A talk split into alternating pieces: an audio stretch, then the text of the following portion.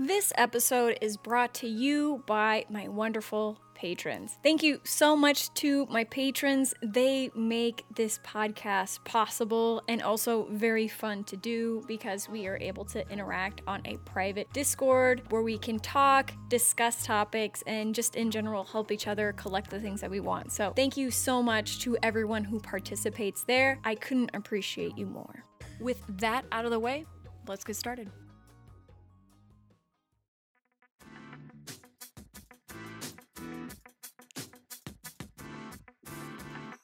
Hello, and welcome to the Geeked Out Collecting Podcast, where we collect Pokemon cards and other nerdy things like damn adults. I am your host, Jess, and thank you so much for being here.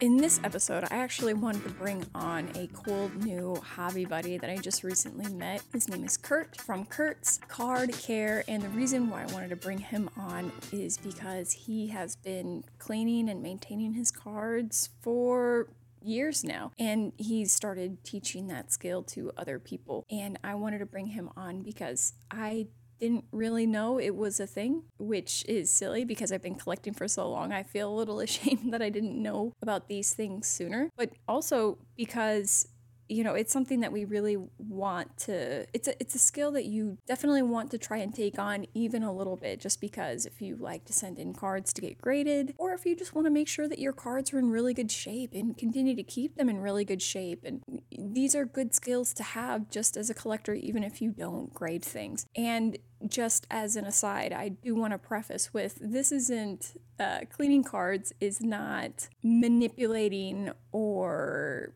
mm, what's the word? Altering your card. That that's the word that i wanted to say. This isn't about altering your cards. This isn't about quote unquote making the centering better right? Because that would include cutting the cards. This isn't about painting the cards. This isn't about anything like that. This is literally just shining your cards up, polishing them, maybe helping the edges a little bit with some tape, you know, if there's a little bit of, a frame. These aren't alterations. These aren't bad taboo things that if you sold a 50 or you know $50000 card uh, you're not going to be defrauding your sellers, right? That that's not what this is. This is just in my mind a very valuable skill as a collector just, you know, to, to develop and build the craft of. So, anyways, that's why I wanted to bring Kurt on today. I've rambled for way too long. Here's Kurt. I really appreciate you coming on for sure. No doubt. This has been kind of life changing, I will say. Cleaning cards, definitely life changing. But, Kurt, I wanted to talk a little bit about you and yourself and what you do online and what you share, essentially. Hey, I'm happy. Thanks for having me, Jess. And let's see, I'll start back to uh, like when you said like what I share online. So, long story short, and we can unpack it more if you wish, just turned the big 40 this year, and I've been a card collector probably since 88, 89. I had family and friends that were into it, and I just been sucked in and just found like a great, just, I just love collecting, man. I'm just a collector. So I've always been into it. And for years, I was always obsessed with making cards look a little bit better if I could. I just I have a special type of OCD. I think like when I see something out of place or bent or scratched, I'm always like, how can I fix it? I think it's just probably the artist in me that likes to see things just the way they're supposed to be. I started making formulas, like just I, I didn't even call it Kurt's Card Care until a year ago, but I just started making some formulas. I grew up in an automotive family, had a working knowledge of how to make different products and stuff that we would use on cars, and I figured, all right, there's got to be a way to do this on cards, but I know the car stuff is like way too harsh and way too heavy. So I started making formulas years back and started working on my cards. And that's when I started submitting them and started getting better grades because I was able to clean up the surface and whatnot. And I just did it privately and I did it for fun. And I have a handful of collector friends around the country and even the world that would send me cards to work on for them. Boom, the pandemic hit. And I'm like swamped with guys wanting me to grade or uh, to to clean up their cards. And I just was like, I was happy, but I was just like, there's got to be a better way.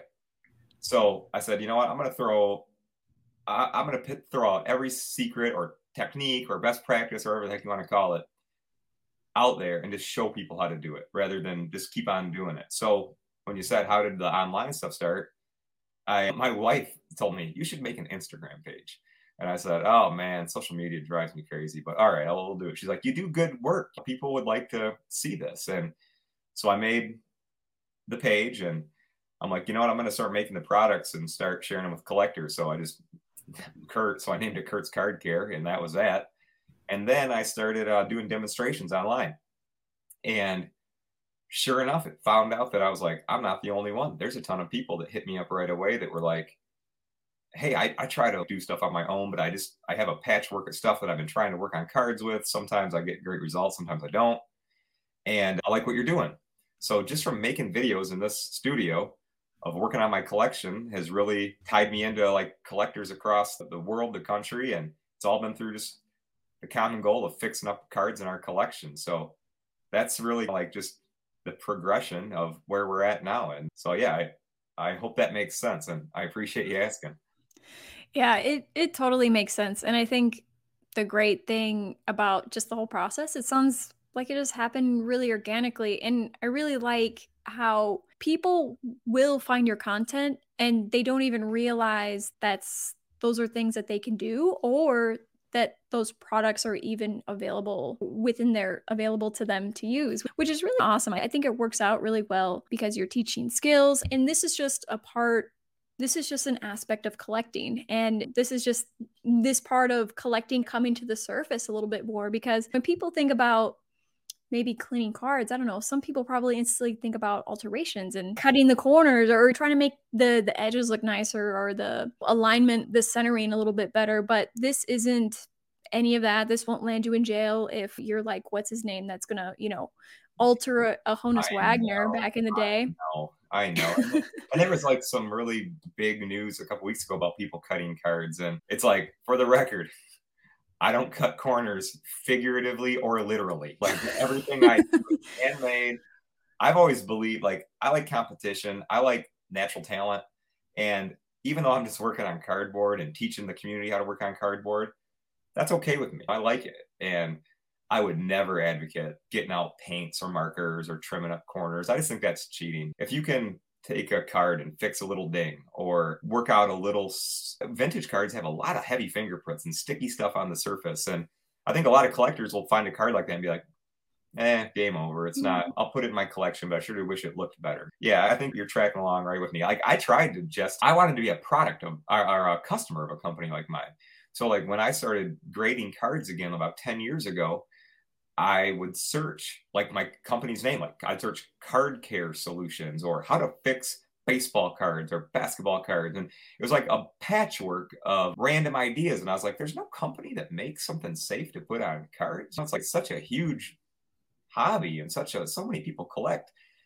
And that's what pushed me to be like, uh, get to work, start, start making formulas, start testing, start testing very in a small group with just your personal friends. And yeah, I did that for close to probably 2010. I started doing that. Wow. Ten, 10 years later, I was like, it's time to time to share this. There's enough great people I met that would totally enjoy this type of craft and it would help out the hobby for them. And that's what I've been doing.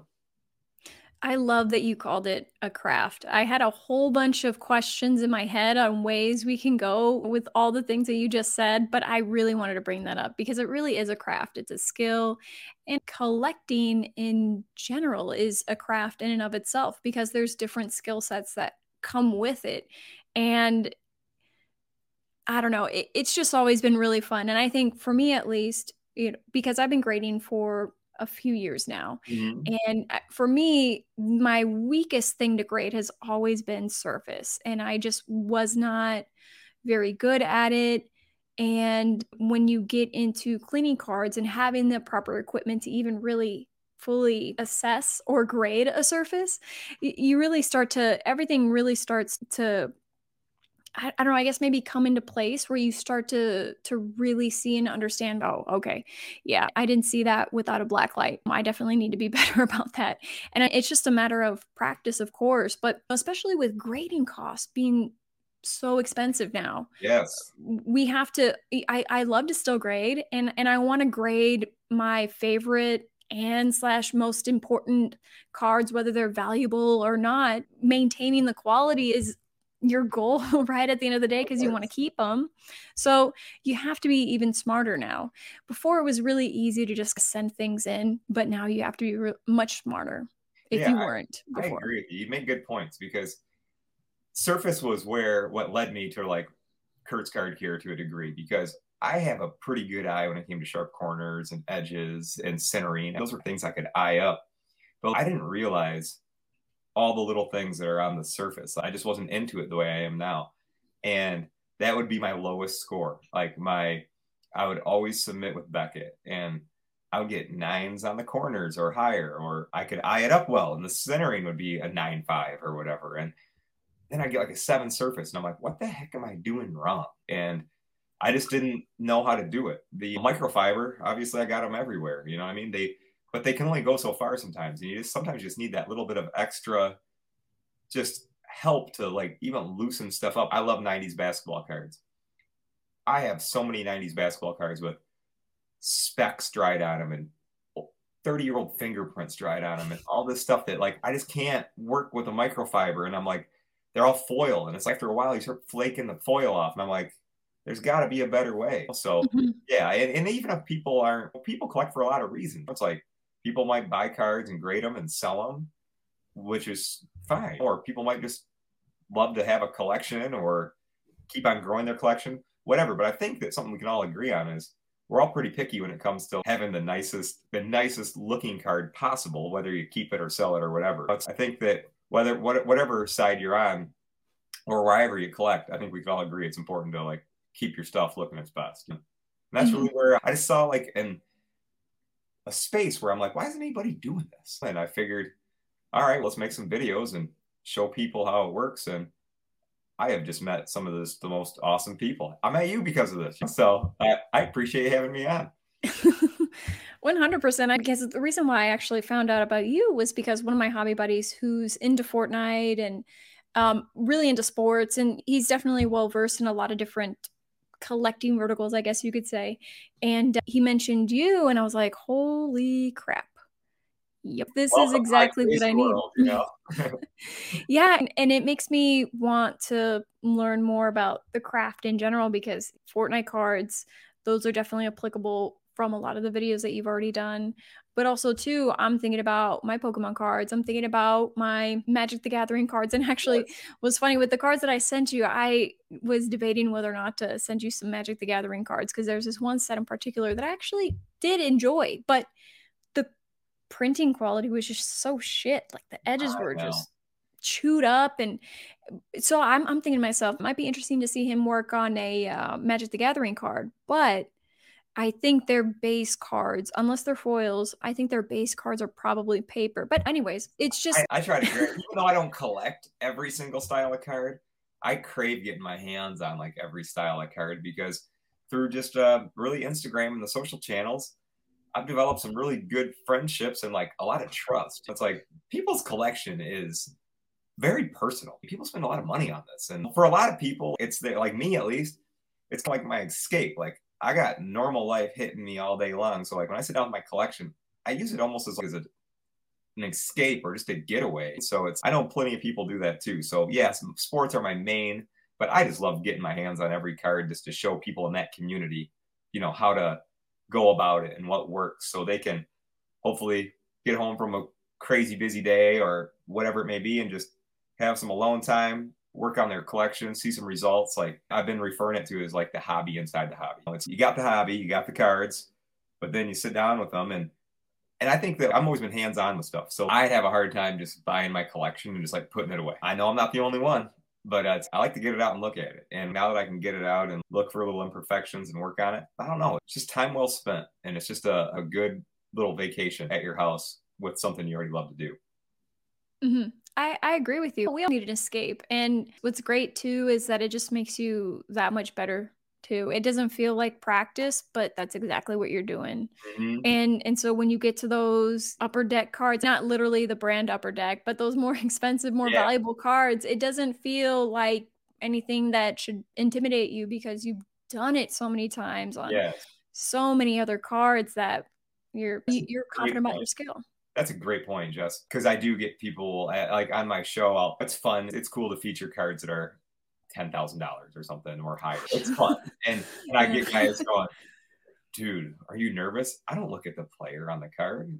I look at the little surface issue I can fix up. I can look at the edge that I know how to fix up because it's just a card at that point. Yes, of course, it's important, and I understand that, but I just got to block that part out and be like, I see some issues, and just like I fix them on a two dollar card, I can fix them on a fifteen thousand dollar card. So yes, practice. I tell people, like even my customers, they'll they'll hit me up and be like, "Hey Kurt, I put an application of polish on the card, and it the the mark is still there." I'm like, "How many applications did you put? How many cards have you practiced on?" Oh, I just got it, and I'm like, "I need you to sit your butt in that chair and work on ten cards a week for the next four weeks, and you're gonna get goal. you're gonna get the feel." and you're to be able to identify. You pick up a card with a big old scratch on it. Sorry, Kurt's Card Care is not to fix it because it's permanent. But if you got mm-hmm. cards with those little minor imperfections and things that you guys see me work on, sit down with it, spend some time with it, and practice. And it just makes you feel good. Like I said, the hobby inside the hobby. When you start getting some results, you're to be jacked. Like I just right before we came on, Jess, I, I got a really nice message from one of my Instagram buds that just sent me a Luka Doncic Prism Silver PSA 10. And it, he cracked it out of a BGS 9 slab with 8.5 subgrades, nines. And he said, All I did was just lightly work the edges and corners like you showed me. It had a little couple bumps and I polished up the surface and you just showed me the 10 slab today. And I was like, and he goes, I don't want to sound cheesy. He goes, but this is the most excitement I've had in ages.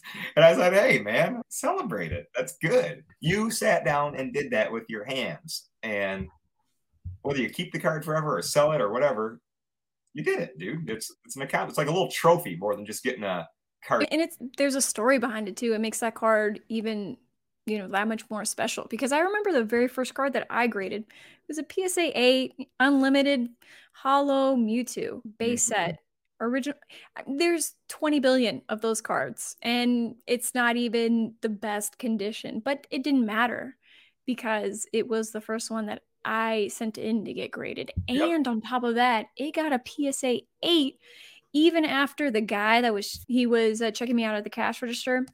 And uh, this was a place, it wasn't a card shop, but they did sell cards. It was like a secondhand kind of spot. You can get books and comics and stuff like that. So they did a whole bunch of stuff. Anyways, he had the car. It, it runs me up some money, but I'm with you. But anyways, he had the card and he's just doing his thing on the cash register and he's going like this. Oh. He's going like this to the card right in front of me, and I don't know. I would be, I would be very tr- triggered if that. I was so triggered, but I didn't say anything because I'm just the person that's not gonna oh, say anything. I oh, know, I know.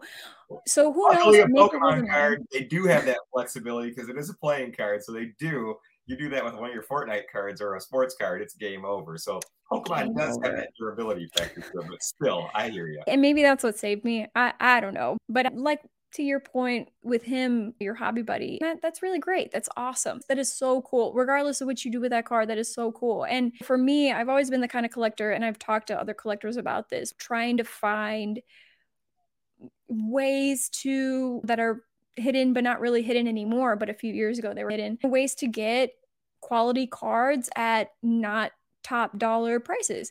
And one of the ways that we were initially doing that, and we can you can probably still find some really good deals on them right now, but CGC is a great grading company. They grade really hard. And, and those cards don't necessarily go for market price compared to maybe a BGS or a PSA. If you've got a card with subgrades, or you've gotten a really good look at that card and and you think there's something in that card that maybe you could just without doing anything just take it and get it graded by PSA or BGS or a bit better. That's one way to do it. But then on top of that, add to your arsenal of tricks cleaning a surface of a oh, card and it's working so the edges. Yeah. And, and I even said in this video, I'm like, I've always been an artist, and that's just one of my things. All the viewers, if you're not an artist, don't you don't talk yourself out of this.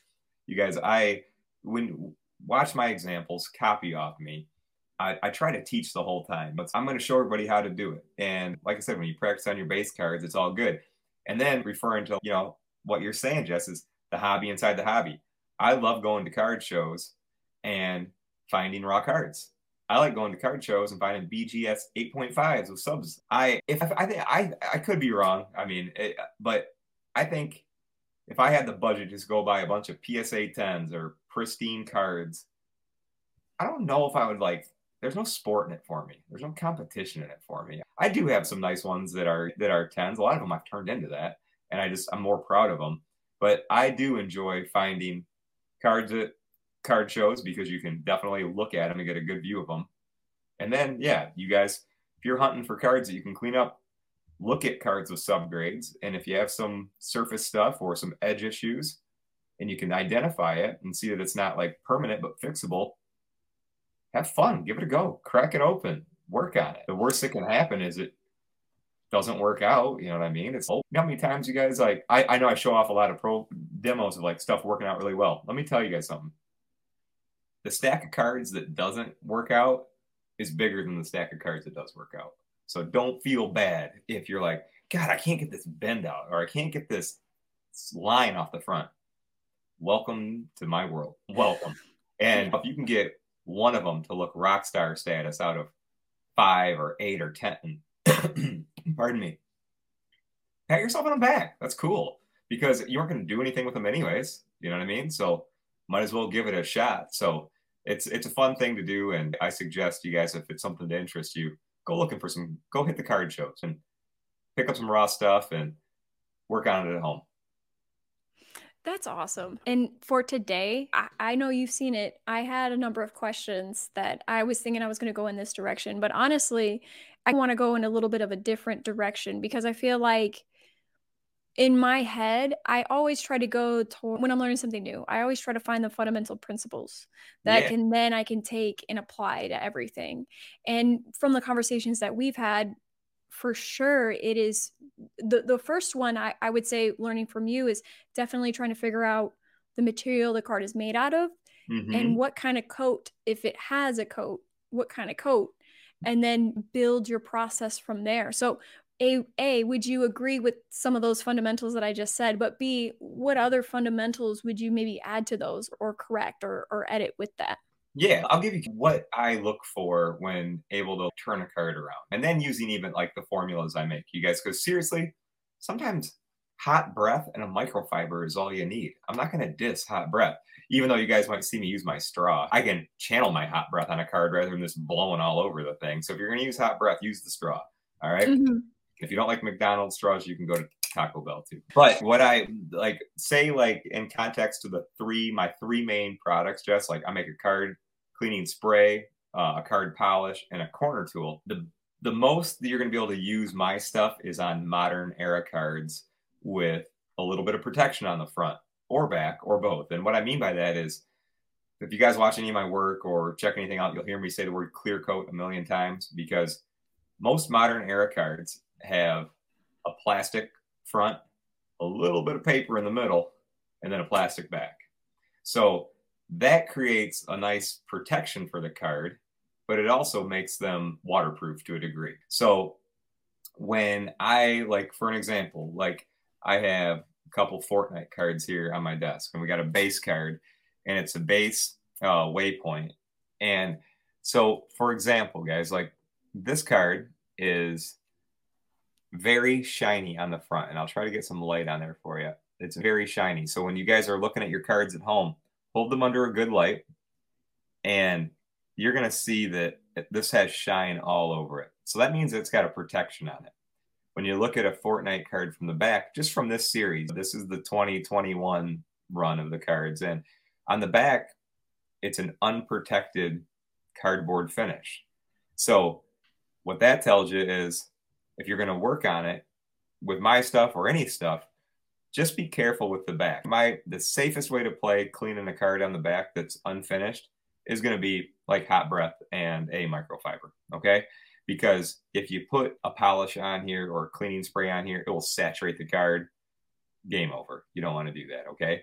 But the protective shiny front, to, you could put a drop of water on there and it's going to sit there. It's not going to saturate into the card that means you can easily give it a polish or uh, use a spray to give it a clean if it's got dirty fingerprints or res- residuals or anything on the surface. So that's like what you want to look for when cleaning a card. And also take in mind, of course, the corners, the edges, things like that. If you have any minor bumps or dings or anything like that, it's hard to see on here, guys, but this I always keep it on my desk because I use it all the time.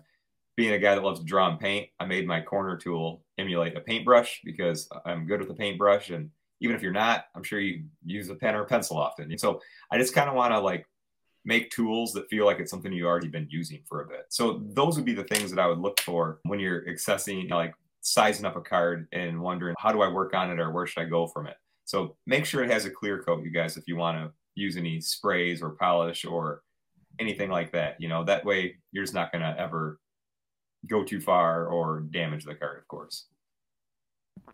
Yeah, that that makes a ton of sense. So then as far as okay, so you were saying the spray is used if you have maybe gunky, if it touched like the sticky part of a team bag or anything Yeah, like that on the yeah. surface.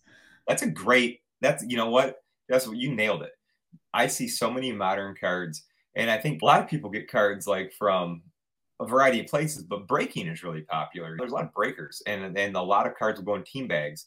I have received cards with sticky residuals on the front, and you're not going to get anywhere with a microfiber on that. You're just going to smear it all around. So that's where I make my little handy spray, and I'll put it on just a little cotton square or a microfiber, and just give it a quick wipe, pull it right up.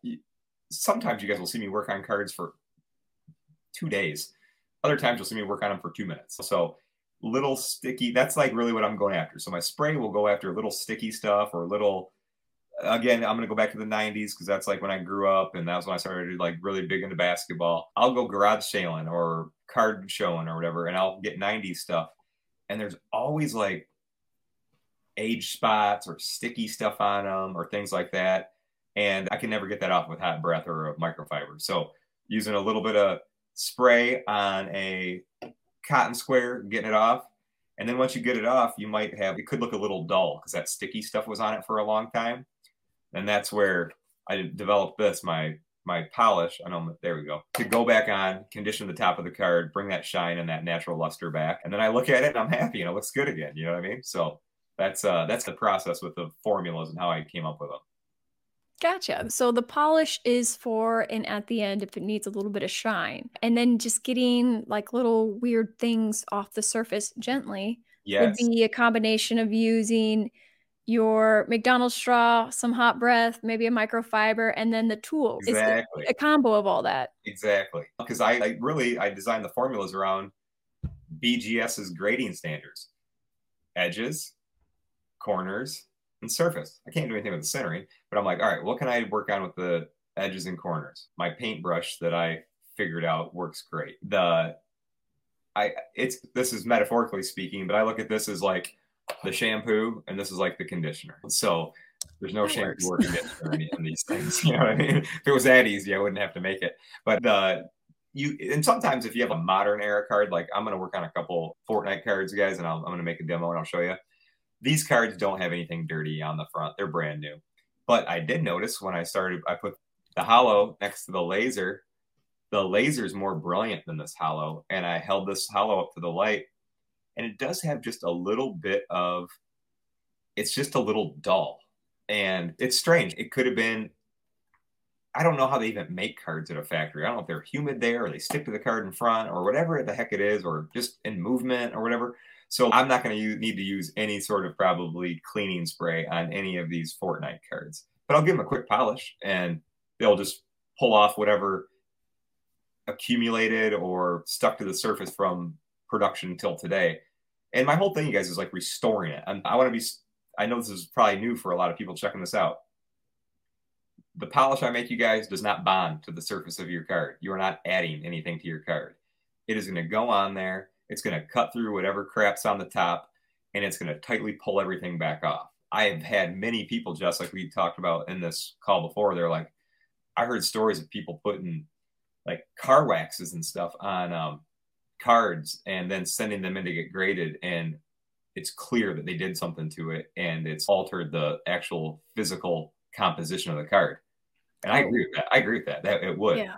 There's under the car polish, car wax umbrella, literally there's 50 different styles of car waxes and polish that all do different jobs. You know, so Mhm. people that know this and they just bought one, they could potentially be like biting off way more than they can chew.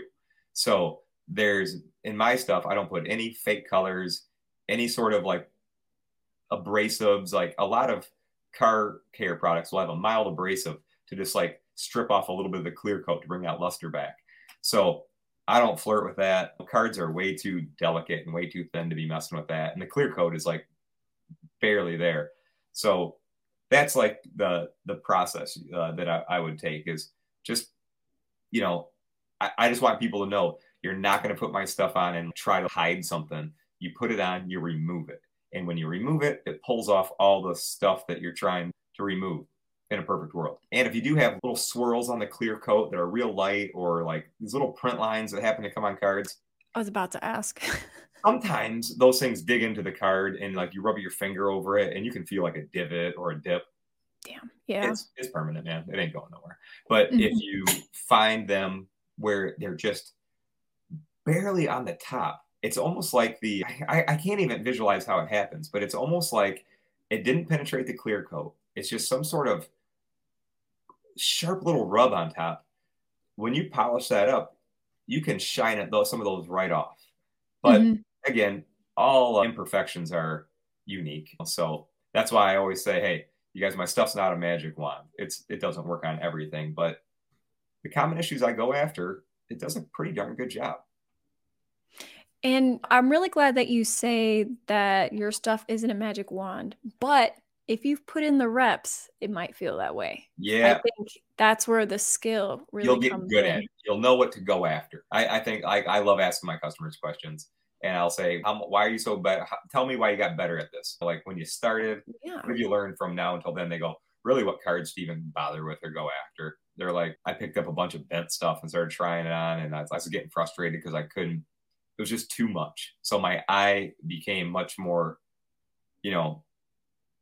Just used to looking for these little things and going after them because yeah that's if, if I figured out a way to get out giant scratches and giant dents and all this crazy stuff out of cards, I think I'd have to charge a thousand dollars a kit if I knew how to do that If you did, if you did, I don't think I'm gonna figure that one out. But the but the light stuff, yeah, I, I can help you guys out with that.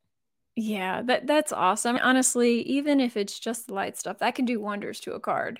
Because those Um, are gonna grade high already. So it's like I, I- I don't think I could turn a four into a ten. I think that's crazy. You know what I mean? But but sometimes you guys would be surprised where someone just never wiped down a card and it's nine fives or all around it. Then the surface is a seven, and there's like a big old piece of gunk on there, and that brings the card down to like seven five, and you just wipe that thing off, and it pops up to a, a nine five again. So I'm not saying it's impossible. Just keep your eyes open. It's a huge score when you can find something like that. Yeah, absolutely. And I think the other thing too, I always talk about this. I always talk about this, and this is something that I've been training myself into as well is when it comes to graded cards that you're considering buying, you always have to make sure that you grade the card. You buy the card itself, not necessarily a grade. Just because it's a PSA 10 doesn't mean it's a strong 10 just because it's a PSA 9 doesn't mean that it's a weak 9. It could be a strong 9 that you can maybe turn into a 10 after doing some cleaning to it. Maybe you have to make that assessment. But also, just because you buy a mint, near mint, gem mint card doesn't mean that's actually what you get because they grade all these cards and things go under the radar and no one's perfect and I don't think you should expect that either. Um Right. it's not It going to be perfect every time and at the end of the day, out. at the end of the day, that you're, when it gets to grading, there's a human looking at it, and they're going to Yeah. do human things. Like there's been times where I was so confident with cracking a slab, and it looked like perfect. And I get it out, and I'm like, oh man, did I do the right thing? I'm like, I hope I can just get it back to like grade the same again. And so yeah, do do your due diligence. Look at it under really good lighting. Get out a black light. Oh, you'd be surprised. Cards with a holographic finish or a heavy clear coat. You just get out, keep one of these handy, a little black light. You can shine a card with a black light, and if it has edge separation, that you can't see it with your eyes. But you put Mhm. a black light on it, and the whole edge is a different color in one area, lifted Ooh. off the holographic surface. Mhm. And then you're just like, Don't even No. bother. No, I would you. assume I would assume graders have to use black lights. I, I would have to assume because even another thing that I, I always suggest to you guys using a black light because I'm not the only person that has ever tried to clean up a card before. And there are a lot of cards that I've purchased just through all means, card shows, eBay, whatever it is. I'll put a black light on them and I'll see big old splotches that just glow. And it shows me that somebody down the line tried to clean it up with like soap or something. And it might look good to the naked eye, but you put that thing under light, it's three different colors. And you're like, somebody butchered this thing. It's these are what? Nine bucks on Amazon? Spend the nine bucks. Barely. Yeah. It's, it's part of the card. It's part of the card toolbox. You got to get one.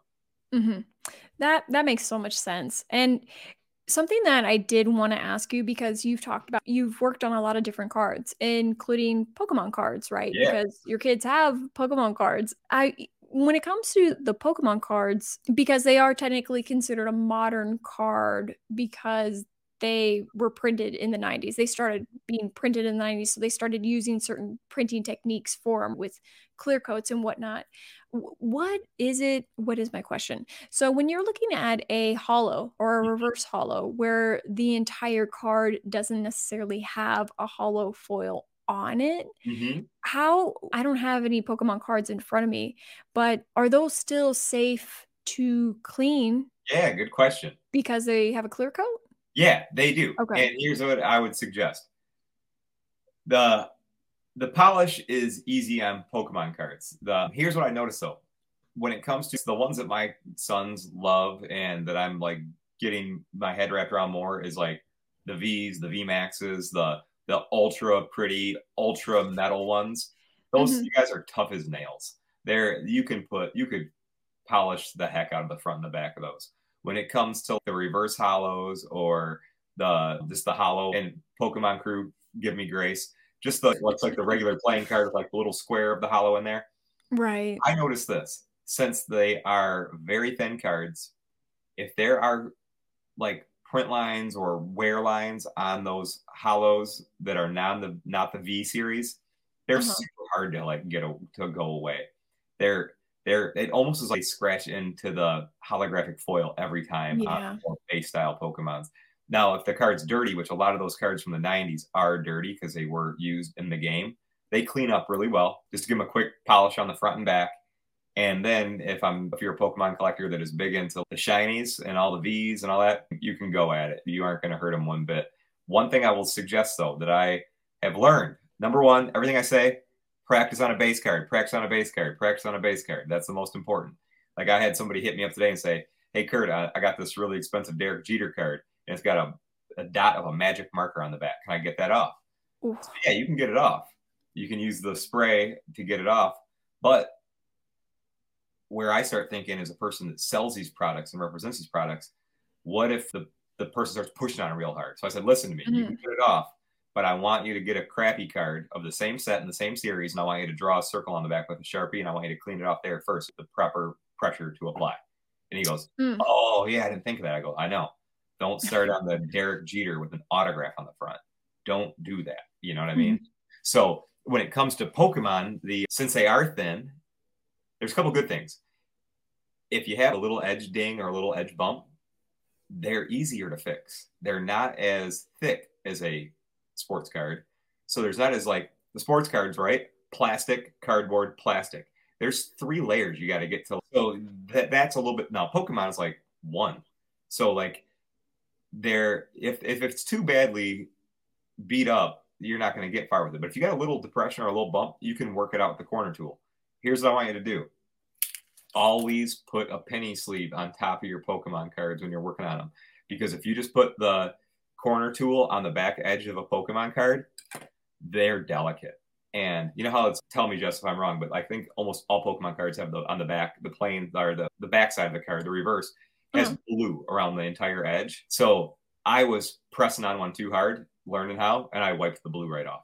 Oh man. Oh. It was a, it was a piece of junk. It was I take my own advice. It was like some it was a card that wasn't good because my sons love a handful of the the Charizard to be their top. And so before I worked on any Zards for them, I said, give me the beaters because I'm not sitting down and working on these cards until I know what the heck I'm doing. And it was quick. I learned I picked it up pretty quick and I just noticed that's the sometimes when you got those scratches or lines on the the non V series, they're hard to go make them go away unfortunately but if the card's dirty you can clean it up. Excuse me that's really good to know and i was going to ask too with you when you're working the edges because we can see the white edges on the front we can see them on the back. When you put the sleeve on the edge before working it with your corner tool do you also sometimes is it helpful to give it a little bit of air a little bit of hot breath to i here's what i do that's isn't that it's so crazy, you guys, but it's like I try to do practical things that anybody can do. I, I don't feel like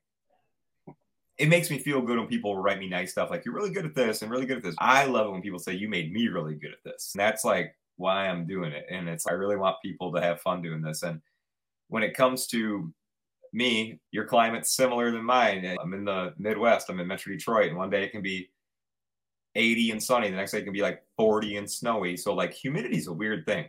So I noticed like when you have a decently humid room, I don't even know if you can see it, but it's like I have a up on my wall right there. I have a detector that shows me the humidity. Being in a as a musician too, I got to keep my yeah. instruments and healthy humidity. So like right now it's 68 degrees in here and I'm at 44% humidity. That 44% is good because I have a lot of instruments. I will turn on, I have a, even a little portable heater in here. I'll get this room till 77 degrees with 55% humidity just to get a good moisture content in the air because cardboard is so sensitive to humidity.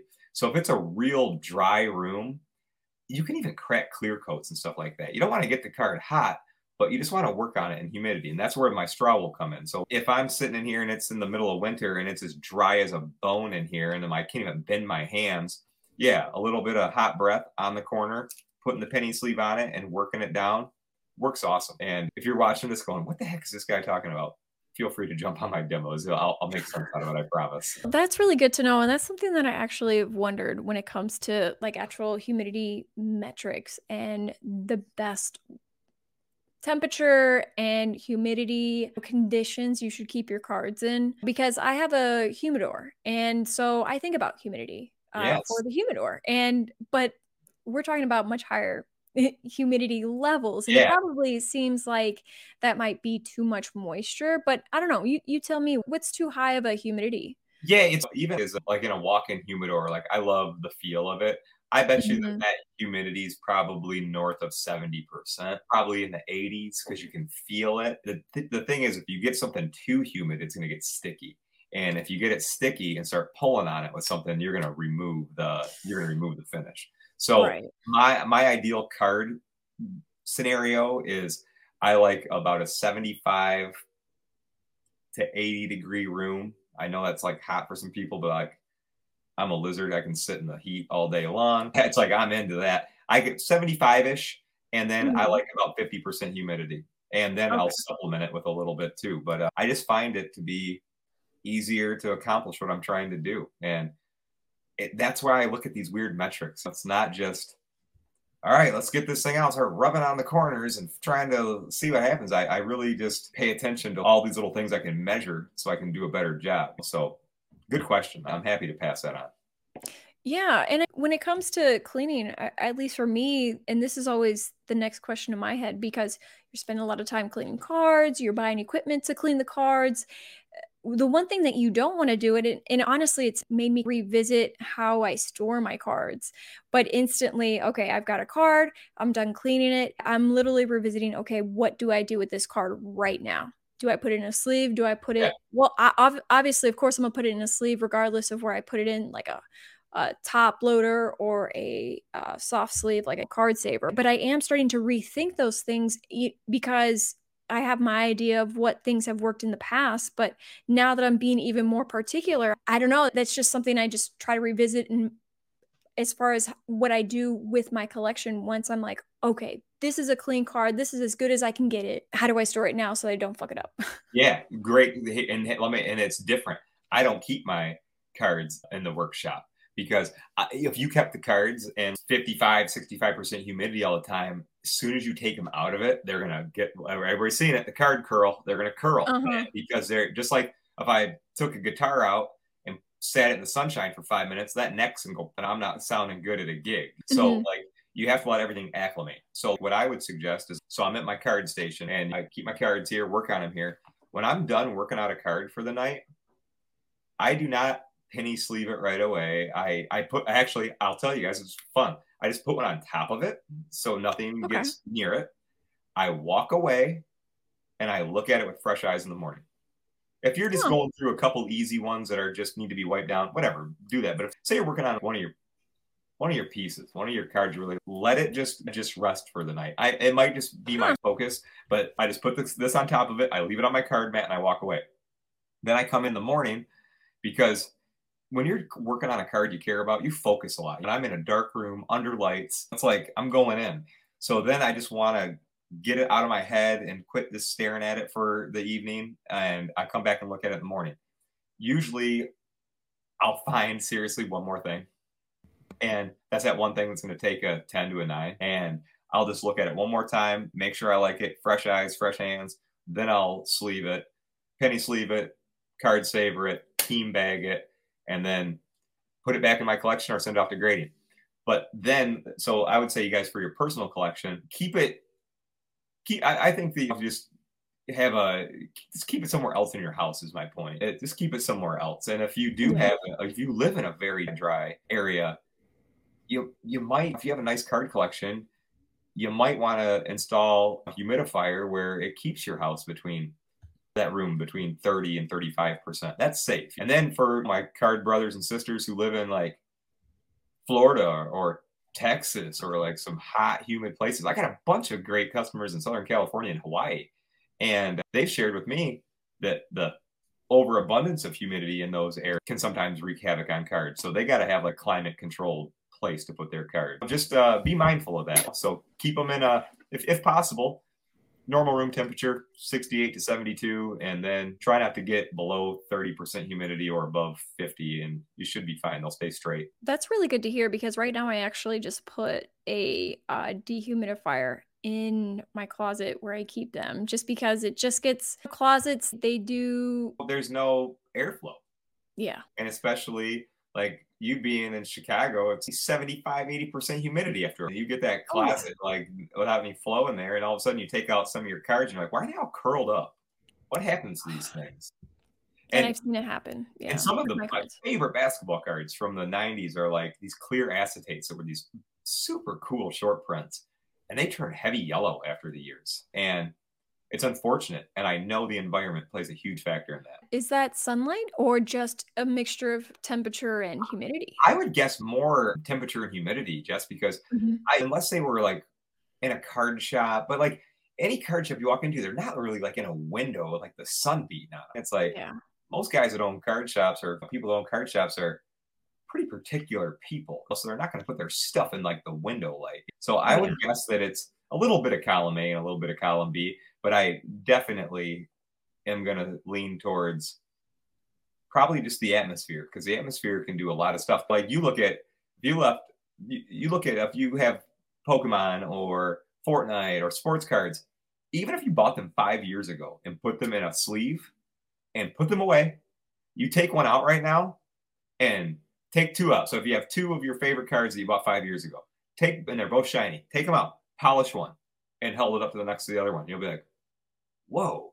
It's almost if you haven't used like your nice silverware and like only every Christmas, and then you get it out, and you're like, it's got spots all over it. Yeah. Very similar. Huh. That is so interesting. You now you make me want to get like some kind of humidity detector and put one next to my desk and put another one Amazon, ten bucks. You know, all my customers are like, "Where do I get more Amazon? Where do I get more of this? Where I got like Amazon? I got links. I'll send them to you. You know what I mean? So it's that important. I've always been a nerd though, like this and this type of stuff. I love absolutes. I love having as many metrics around me as I can to like do things I like to do. And there's no guessing at that point. No, I just I don't want to screw stuff up. Like I collect more than cards, and I love my collections, and I always want to keep all my stuff nice. You know. Yeah.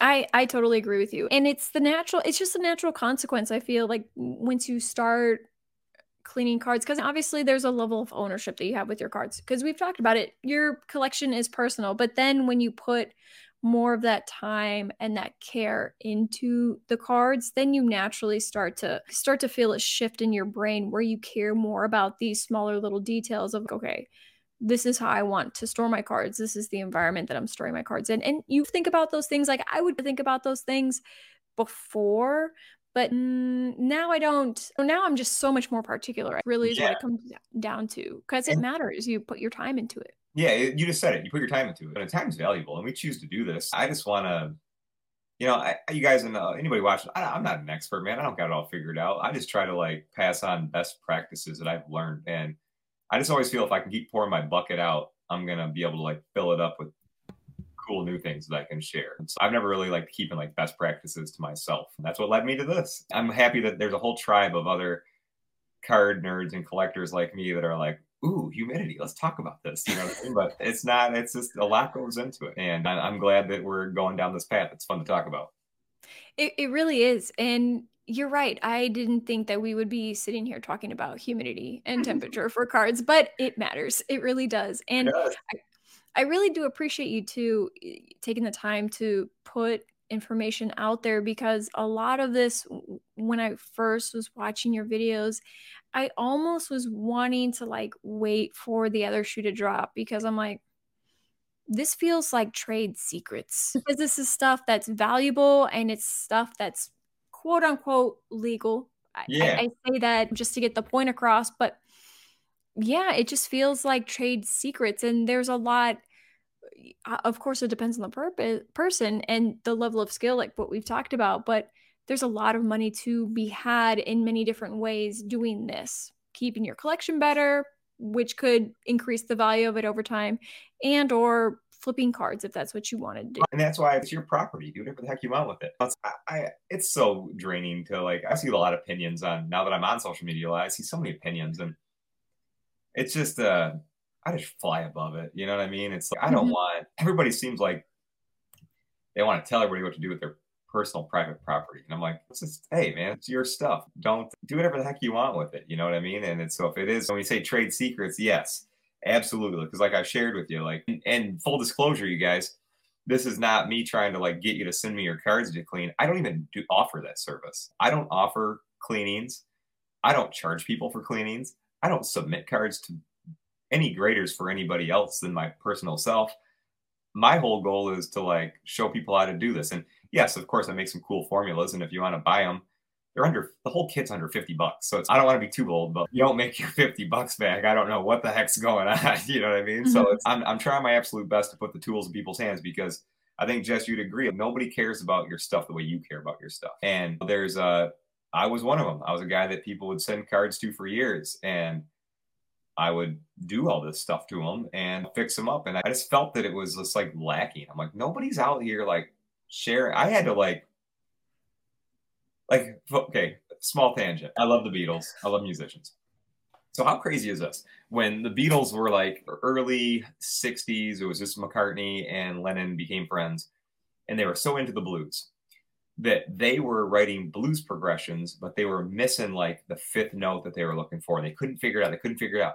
So what do you do today? You just go and type it out and find the music all written everywhere. Yeah. Paul, Paul and John would travel to meet musicians in other parts of the country and learn different minors and majors that would go together and take these notes and bring it back and put it in their music. And I was like, it's so remarkable that people would search for, they just, they were so passionate about their music and about their craft and about their trade that they would look for advice. So really, I was just looking for advice and I couldn't find anything. I don't know if people are to think I'm crazy or some witch doctor doing this stuff, but I'll go for it. I believe in it. And I know that people practice and take their time and ask me for help. Everything's to be just fine. You're to have a lot of good times doing it. Mm-hmm. Oh, yeah, absolutely. I, I definitely agree. And you really, I, I think you've said this earlier, but you really train your eye yeah to see things and for me right now because i'm still learning and still practicing i, I don't even really have a words to describe okay what is that thing until i watch one of your videos i'm sure you, you start to notice shit you never noticed before like i, I, man honestly okay last year i sent a whole bunch of cards in to get graded and i looked at every single card i sent in 400, close to 500 cards. That's a lot. And it's a lot. And I didn't look at it nearly as closely as I thought I was looking at those cards. Been there, I, done that. And you do. And honestly, I got cards with a lot of really good grades. I was, for the most part, very happy. But now I'm starting to look at those cards. I'm like, ooh, okay, what can I do about these? Is there something I, is there one that I can crack open and maybe resubmit for a higher grade and maybe this time do, you know, subgrades? It's fun. Yeah. You know, if you're feeling it, give it a shot. And anybody that's watching this, it's like, how do you crack a slab or am I going to ruin it? you guys are more than welcome to message me. I will. I got demos I can send you. Like, look at me as the card dude. I'll help you. I, I'll, I return every message. Sometimes it takes me a couple hours, but I will always. I just want to be a trusted, good guy in the industry when it comes to like minor repairs and little fixes. And I'm always happy to share ideas and best practices. And it's really nice having you around too because you put in a lot of the work that we don't have to learn the things that you learned, making all the mistakes that you made. Yeah. So thanks for that, man. Yeah, I have definitely. But it's yeah, I yeah. The answer is yes. I have definitely. I had to practice. I did stick to like base cards, but there was times where I got too confident and I got something out that I thought would be okay, and I worked too hard on an edge and peeled up foil and screamed out loud and pouted and jumped up and down. So like, trust me, guys. Like I, I've messed stuff up. So tread lightly, be careful, and you don't. You're not going to be able to Google search this stuff because I tried it a million times. But you can hit me up. I'll, I'll answer you. Yeah, seriously. And going back to it again, industry trade secrets. I feel like for sure the pros, for sure the pros know this stuff. So it's really nice to have access to your knowledge. I don't know. That's me. Yeah, thank you, Jess. I appreciate it. Yeah, that's like cool. Like there, I am definitely not the, the one and only. There are, I'd say, like in the card collecting community, I would boldly say probably sixty percent plus are of guys have a toolbox that work on their cards, and cool. I I clicked with those guys right away because they're like, dude, finally a bunch of good stuff in one collection. They'll show me like tackle boxes, like literally like fishing tackle boxes full of like stuff, and I love them because I'm like, they're guys, they're just like me, man. They're that's exactly what I had. But then more and more, I'm meeting people that are brand new. And so they really need, and I love, I'm not one of these grizzled veterans. It's, oh, you're new to the hobby. I, I hate ego and attitude. You know what I mean? If you're new to the hobby, welcome, join, man. Like I had some great mentors when I got into it. A lot of them were like my uncles and stuff like that, pointing me in the right direction. But I'm always asking for help. It's, I'm not the smartest guy in the room. I don't have it all figured out. But like having a great community of collectors has really helped me along the way. And plain and simple, I'm, I'm happy to, to pass it on. I here's I stress this: nobody's going to care about your stuff the way you care about it. There are great card cleaners and card artists out there. There are great submitters out there, but I also know that makes people anxious too. Like I'm sending all my stuff to this person, and they're going to do stuff to it, and I hope if that makes you anxious, learn the trade, man. It's not hard. Yeah. Like I said, sit your butt in the chair. Ten cards a week just if somebody wants to get muscles or lose weight or learn a new language, it's not gonna you, you ain't gonna wish it into existence. You gotta put your butt in the chair and do it. Yeah. Oh, totally. I I definitely agree, and that that's part of of what I think I did because I did send it off to graders. They're great middlemen. I had mm-hmm. no problem, but I wanted to be more deliberate with being able to to say, "Hey, okay, I think this card is going to do this and yeah. going to do this." and then get that result back and see what it does, see what happens. I wanted to be more deliberate about that, which is why I got myself involved in the grading process and I send my own cards in. I don't send anyone else's cards in except for maybe my cousins, but it was just too much, you know, it, was just, it just was pressure for me. In Bold on my wall. Relax, have fun, and love life. That's my three biggies. And as an artsy fartsy person, like being in charge of a bunch of submissions and filling out all people's data and feeling like this pressure, that doesn't make me relax or have fun. That makes me like not at all. So not, not, at all. I can't be everything to everybody, but hopefully, like the content I'm providing and the advice and the brotherhood, sisterhood, I'm trying to like connect with everybody is, you know, I'm good with that stuff. So you guys, if you need me in that capacity, I'm happy to connect. Mm-hmm. Yeah, and that's been the biggest, other than being a collector and the collection in itself being very fun and fulfilling. And I guess maybe you could say life changing because it's so fun and fulfilling. It is. But also meeting people that has been so much fun. And there's so many collectors. You can find your own little tribe. you And sure little might be not even like tiny. Little might be as in a few dozen people that you're cool with that Yeah. you, you know, talk to about things. It- Which is I- totally fine for me. I felt like a special guest. I, I gotta say, it was it made me feel really good. I went to card show last week, last weekend, two weekends ago, and I always wear my work shirts. And I had probably six guys say to me, "Hey man, where'd you get that shirt?" And I'm like, "Hey, I'm Kurt, the dude from Instagram." And I go, "Yeah." They, they reached out, they pulled, Oh, reached they pulled out their card care kit. I'm like, "Hell yeah!" Way. That's like, awesome. Thank you. And I had guys come up and give me handshakes and say, "Me and my son been doing this together, and we've been working on cards together, and you know we've been practicing. Like you told us, base cards, we're practicing." And I was just like, "How cool!" I just felt great that these guys were so happy to like say hello, and it was just cool. I, I just I went in there knowing nobody, and I came out with eight new buddies. So it was all because we care about working on our stuff, and I and I thought that was pretty darn cool. That's awesome. They they got to meet the face behind the voice. That's awesome. yeah, I'm like you, you might seen me wearing rubber gloves and talking to uh, cards all day. So it was pretty darn cool to, to meet some people that are in the tribe, I guess. Hey, I, I'm here for it. It's re- that that's really fulfilling for sure. And cool. now that you talk about rubber gloves, do you always clean with rubber gloves? I got used to it. I made myself Mhm. do it because mm-hmm. you know what is since I am paranoid and that's why I leave my card out sitting all overnight. I just think that I have these series of checklists in my head where I'm always afraid. So you pick up a card like this, even though I've held a million cards and I feel good with it.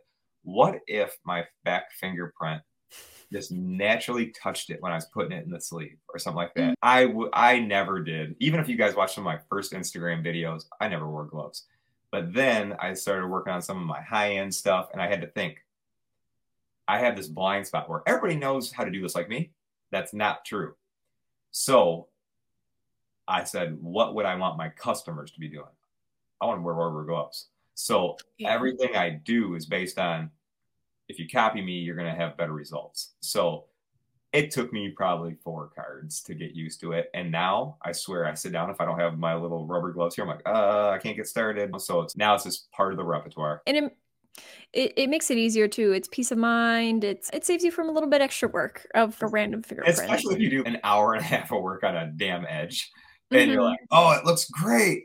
And you're holding it up and admiring your work. And then you got like a big hot fingerprint on the back and you put it away and send it in. You get like a shitty surface score. I'd be like, dude, Oh, I worked on that for an hour and a half and my finger ruined it. So if you guys don't like them, you're not alone. I didn't like them at first, but I got used to it.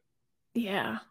And that's actually a shocking thing too for me as well. Uh, starting to clean the cards is I didn't think that they would.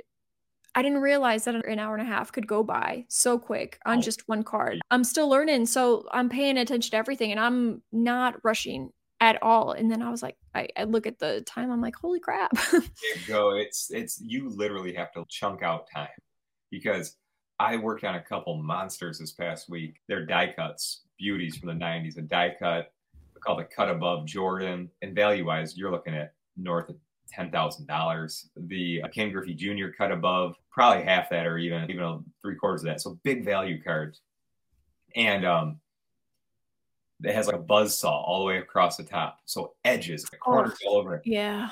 I probably put into the Griffey probably four and a half hours. It was just like, and then I worked on a precious metal gem Marvel card last night with a ding. It had it was an it was an it was the Rogue green precious metal gem of ten. So this is a banger, and it had a depression on the back. What do I do? Put this on top. Just massage the sides of those things to try to get that thing to rise up. I put in a couple hours one night, another hour the next day, and then it's also important to know when to walk away. hmm I got it up to as much as I could get it. I always wanted to be perfect. I couldn't get it perfect. I bet you I improved it.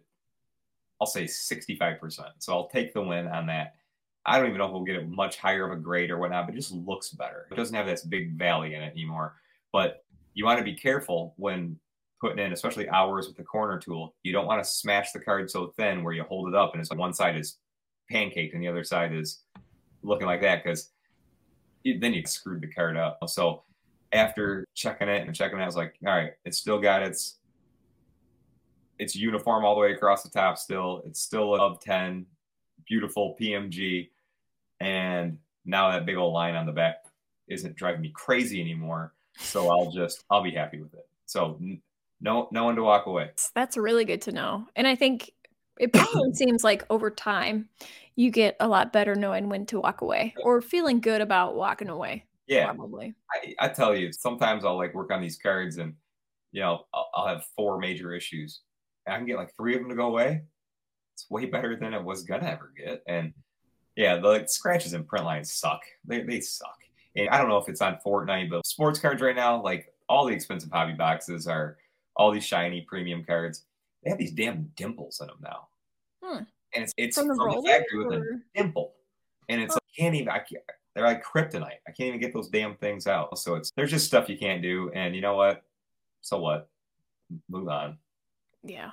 Yeah. That's a little annoying. At least you like what you said, when to walk away. So. Yep that Absolutely. you don't do further damage to the yeah, card. And if and if I and I have to tell guys too, some guys will hit me up and go, Kurt, polish this card six times, man. I'm not getting any results. I'm like, dude, wave the white flag. It's just sometimes the card wins. Sometimes you do. Nothing you did wrong. Nothing you did wrong. It's just a that's a just a hella mark on there and it's not going anywhere. So don't mm-hmm. get pissed. Walk away. Pick up 10 more cards and work on those and you'll cheer yourself up on the next one. I did have one last question that I did want to ask, and I think I might know what the answer is, but I still want to give you the chance to answer it. So, if you had a hundred dollars to spend today, what would you buy it on, and why? And it could be cards or good question. I'll stick in. I'll stick in the card world. I like number one. I like the hundred dollar budget because it's silly to say if you had ten thousand dollars to spend. We're not talking to all of our viewers at that point. We're talking to a few people that are lucky to go and buy stuff like that. So hundred bucks. A, I like the question. B, I like the budget. I'll tell you what. Let me see. I'll grab something. So what I would grab, what I would go after, I would go after stuff like this. I think that stuff that's highly undervalued right now that is going to pop is stuff like this music oh. okay. This, this, is a 1994 Panini Smash Hits Nirvana rookie card.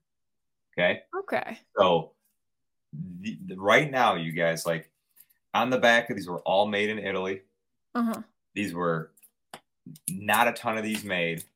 And look at it like this. Look at musicians like I I picked these up Uh, as slabbed because this one's a six and I want to crack it. I'm going to crack this one and work on it because yes. I had a depression on it. So yeah. that, and I think sports and music, eh, I have so many parallels. Like a, a music card is an actual like event taking place or a band, just like when we look at sports cards. And the thing is, there's not a lot of them. And when I look at the market, like F1 cards went from like unheard of to $150,000. Pokemon, Fortnite, all these non sports cards are really getting attention that I'm happy about. I like that. I like that there is a palette of stuff to collect. So, what else is hot? UFC cards are selling through the roof. All this stuff is selling big, but I don't think that too many collectors are hip on the music stuff. So, I think that if you're going to spend a couple bucks, like I know that being a kid of the 90s, growing up in the 90s, this is my stuff. So these are some recent purchases. this is a PSA 8. I got this for under 100 bucks. And I think the last PSA 8 I sold the other day just sold for 200. So they're creeping up. And that was, I would say, I think that there's going to be, whether you want them just to personally collect or maybe something to hold on to and invest into, I think music cards are being looked over and uh, there's there and the cool part is they're all from the early 90s so there's not like a bunch of new stuff out. Huh. So i could be wrong but i'm into this stuff and i'll show you guys one more one that it, it wasn't i wasn't under the hundred dollar budget but i think uh, being that i'm a lifelong card collector and a lifelong musician i had to get one that really tied the two together. And this right here is the it's I know I'm getting a little bit shiny. This is the Kurt Cobain autograph 101. Holy moly. So this is a very important card to me. I'm getting it shiny. I'm trying to get it for you. But 2018 Leaf Executive Masterpiece, the Kurt Cobain, lead singer Nirvana, died 1994, 101.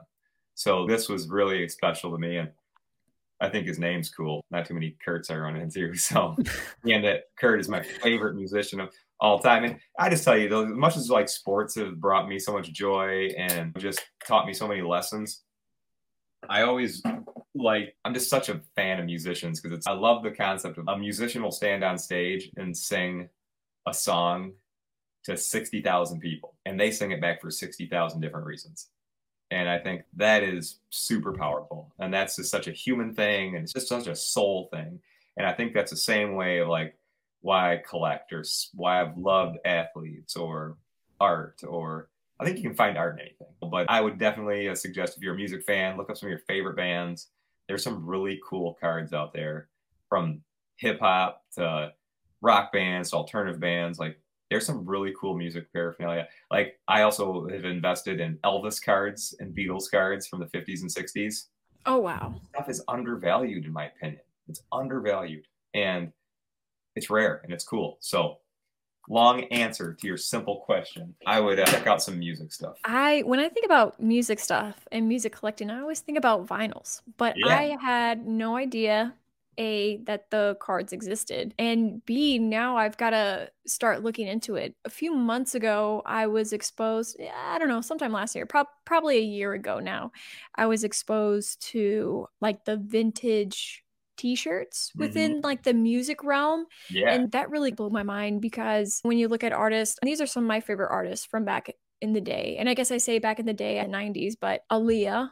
yeah. And those were huge artists for me when I was a kid. I was listening to them in middle school when I was on the bus and I had my freaking CD player and I had to hold it like this oh, Totally. because any little thing it would skip. And so you're trying to protect the CD and have a good listening experience. And I had those CDs. And then I remember when they had passed and I was looking at their vintage t shirts. I was like, holy crap, I know. I, they're I hundreds of dollars. And, Yeah. and, and even if you people like don't want like I just think that it's going to take off more and more because it's I think music and sports are people's top two things a lot of people's top two things and absolutely. and it's I love having being surrounded by instruments and autographs like I, I worked in as a DJ for almost 20 years and I worked at a radio station in Detroit and I was fortunate to be able to meet like on my wall right here I got to do a picnic with Metallica and I got Metallica all their autographs on an album Holy uh, crap. I got Chris Cornell and Audioslave behind me. I have Wolfmother, Stone Temple Pilots, Velvet Revolver, The Killers, like